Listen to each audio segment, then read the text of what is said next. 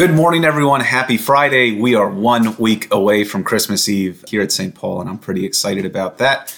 This is, of course, Pastor Tony. I'm in my pastor's office. So next Friday, we will have three services coming up a 4 o'clock, a 7 o'clock, and 11 o'clock. Pick, uh, pick your pleasure coming up next Friday. This Sunday, we're on our fourth Sunday of Advent, and has has become the tradition, at least most weeks when I get around to it, we'll hear the gospel reading for this upcoming Sunday. So, the gospel reading that we have this week comes to us from Luke chapter one, and it's actually broken up a little bit here. So, we are going to hear the uh, the introductory paragraph to sort of set the scene for Mary and her song, the Magnificat. But we're actually going to utilize that as our psalm for the week and chant that prior to the gospel. So, just so you're aware, the, the Magnificat will come right after where our reading of the gospel this week leaves off. But for today, we will hear Luke 1 39 through 45. In those days, Mary set out and went with haste to a Judean town in the hill country, where she entered the house of Zechariah and greeted Elizabeth. When Elizabeth heard Mary's greeting, the child leaped in her womb, and Elizabeth was filled with the Holy Spirit and exclaimed with a loud cry, Blessed are you among women, and blessed is the fruit of your womb. And why has this happened to me, that the mother of my Lord comes to me? For as soon as I heard your greeting, the child in my womb leaped for joy. And blessed is she who believed that there would be a fulfillment of what was spoken to her by the Lord. And Mary said, My soul magnifies the Lord, and my spirit rejoices in God my Savior for he has looked with favor on the lowliness of his servant. Surely from now on all generations will call me blessed, for the mighty one has done great things for me, and holy is his name. His mercy is for those who fear him from generation to generation. He has shown strength with his arm. He has scattered the proud in the thoughts of their hearts. He has brought down the powerful from their thrones and lifted up the lowly. He has filled the hungry with good things and sent the rich away empty he has helped his servant Israel in remembrance of his mercy, according to the promise he made to our ancestors, to Abraham, and to his descendants forever. This is the gospel of the Lord. One of the first things to know about the Magnificat is that it is rooted in the tradition of songs of the Old Testament.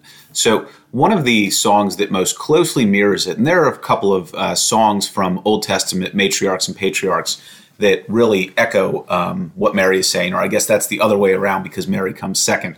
So there's the song of uh, Moses and Miriam that's uh, found in Exodus just after the uh, the victory, the leaving of, of Egypt, and heading out through the Red Sea. You find some similar themes in there, rejoicing in God and God's strength, and God casting down those who have opposed God. But most specifically, the song of Hannah, or Hannah's prayer, that we find early on in the second chapter of First Samuel really closely um, mirrors what Mary sings here when she is with Elizabeth. So, if you don't remember, Hannah is the mother of Samuel, the great prophet, um, whose whose time as prophet of uh, the kingdom of Israel extends from the time of the end of the judges all the way up through uh, King David. So, these are the words of Hannah, of Hannah, and see if they sound familiar. Hannah prayed and said, My heart exults in the Lord. My strength is exalted in my God. My mouth derides my enemies because I rejoice in my victory. There is no holy one like the Lord, no one besides you. There is no rock like our God. Talk no more so very proudly. Let not arrogance come from your mouth. For the Lord is a God of knowledge, and by him actions are weighed. The bows of the mighty are broken, but the feeble gird on strength. Those who are full have hired themselves out for bread, but those who are hungry are fat with spoil. The barren has borne seven, but she who has many children is forlorn. The Lord kills and brings to life. He brings down to Sheol and raises up. The Lord makes poor the rich. He brings low. He also exalts. He raises up the poor from the dust. He lifts the needy from the ash heap to make them sit with princes and inherit a seat of honor. For the pillars of the earth are the Lord's, and on them he has set the world. He will guard the feet of his faithful ones, but the wicked shall be cut off in darkness. For not by might does one prevail. The Lord, his adversaries, shall be shattered. The Most High will thunder in heaven. The Lord will judge the ends of the earth. He will give strength to his king and exalt the power of his anointed. And this comes, this is the word of the Lord from 1 Samuel. So, very close in the Magnificat that Mary sings with Elizabeth. Interestingly enough, it's Elizabeth who's carrying a, uh, a prophet. I suppose Jesus is also a prophet, but Elizabeth who's carrying a prophet to fulfill the prophecy. Boy, that's a mouthful right there, um, which will be the one that points to the coming of the Messiah.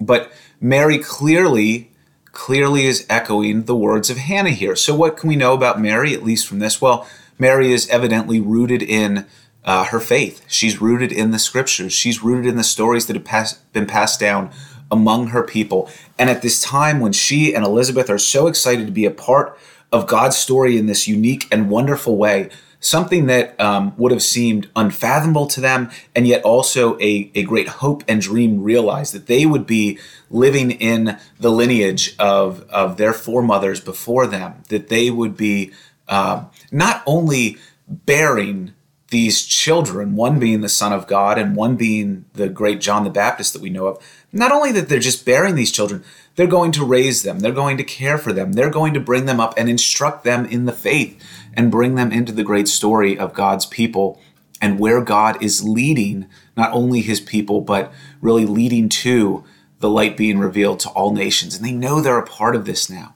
And they are people of faith who will become witnesses, who will become active participants in God's story.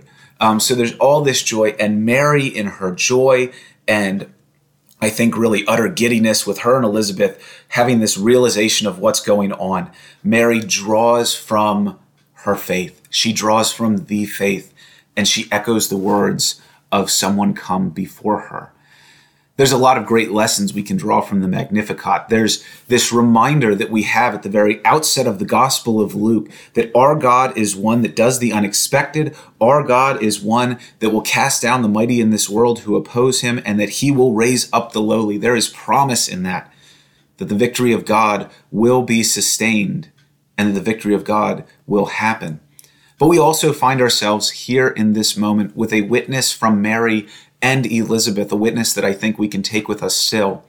That in those moments when we realize, when we have our hearts and our minds opened and attuned to the idea that God can be working even with us, even in this place, that from there we reach back into the word and to the faith that God has given us, and we find words that are similar but are new to the moment. And that's what Mary has done. So I look forward to chanting, to singing the Magnificat together on Sunday, reminding ourselves of this great lineage that has been in the process of being revealed to God's people and through God's people. And thanks be to God that there are Marys and there are Elizabeths and there are Hannahs and there are Miriams and there are Moses and there is you and me to sing aloud a new song with a familiar refrain that the Lord gives us by faith. And with that, I hope you have a wonderful weekend as you finish all those holiday preparations. Be sure to take care of yourself. Take a moment for a little hot chocolate and prayer on your own. And I will see you on Sunday. God bless and goodbye.